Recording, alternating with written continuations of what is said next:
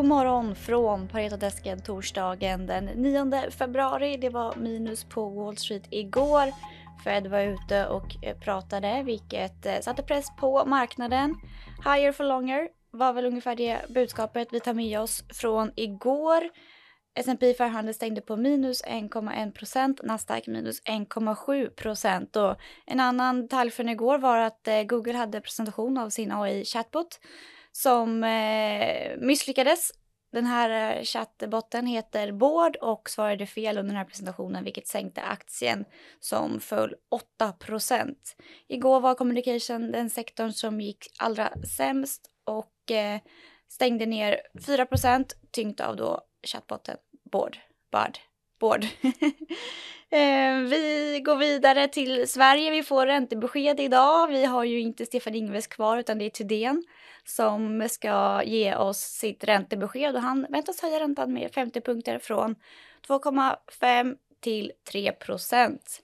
Så här i Sverige har vi också higher for longer förmodligen. Det återstår att se. Vi har fått rapport från Hexatronic, Stefan Wård. Berätta hur den var.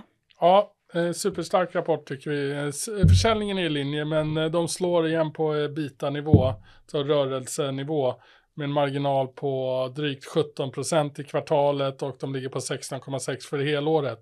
Det är upp från ungefär 10 procent 2021, alltså det är en signifikant förbättring av den underliggande lönsamheten. Det här resulterar i att man igår kväll höj, tog upp, annonserade att man höjer marginal målet för bolaget till 15 till 17 procent över en eh, affärscykel som man uttrycker det, upp från tidigare 12 procent. Eh, så att det här är, eh, det är en riktigt stark rapport. Kassaflödet kommer rakt igenom och kom, tillåter att de kommer kunna fortsätta att göra förvärv och expandera i de här marknaderna, USA, Tyskland och UK som går riktigt bra. USA växte med 100 procent och det är över 50% tillväxt i Storbritannien och, och Tyskland. Så, och den här, det här kommer hålla i sig. Man pratar om en stark marknad i USA på kommande 7-8 år. Så det här är en det är, ett väldigt, det är en stark rapport och ett positivt budskap. Eh, bolaget eh, säger också att man ser en attraktiv pipeline av ytterligare förvärv. Då. Eh, så det här är en maskin som funkar väldigt väl och som kommer fortsätta att leverera i 2023 och det kommer resultera i att vi behöver ta upp estimat så man får en liksom, förbättrad syn på bolaget den vägen.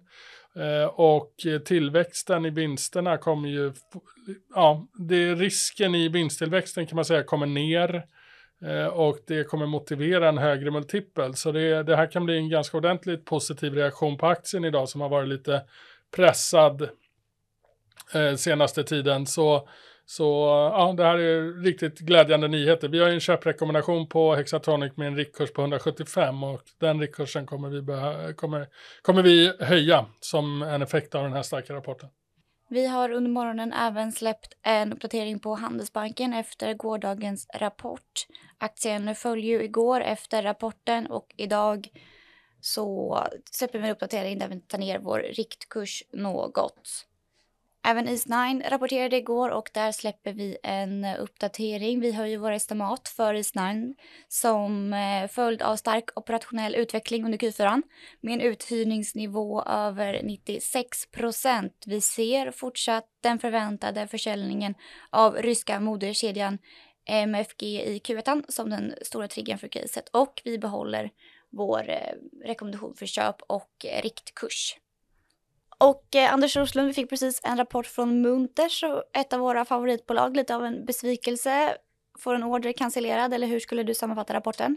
Ja, det är ju så att de har fått nästan 4 miljarder i stora order i år och eh, nu är det en cancellering på 465 miljoner. Eh, och det är klart att det är ju eh, inte någonting som vi hade räknat med.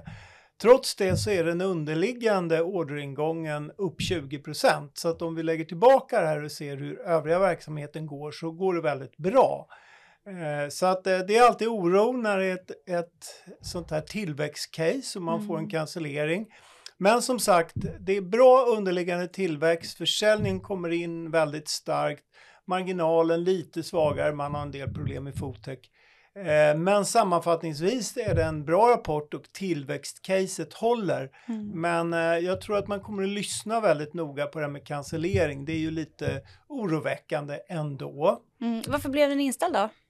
Inga förklaringar. Det kommer en telefonkonferens nu eh, klockan nio. Eh, de säger att det inte beror på att de inte har en bra produkt utan att kunden skjuter upp sitt investeringsprojekt.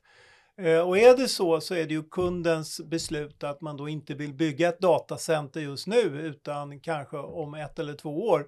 Eh, då får man se om den orden kommer tillbaka men de säger då att det är kundens beslut att skjuta upp eh, investeringen som ligger bakom cancelleringen. Mm. Då får vi nästan följa upp imorgon då efter eh, Ja, telefonkonferensen och se om de säger någonting mer.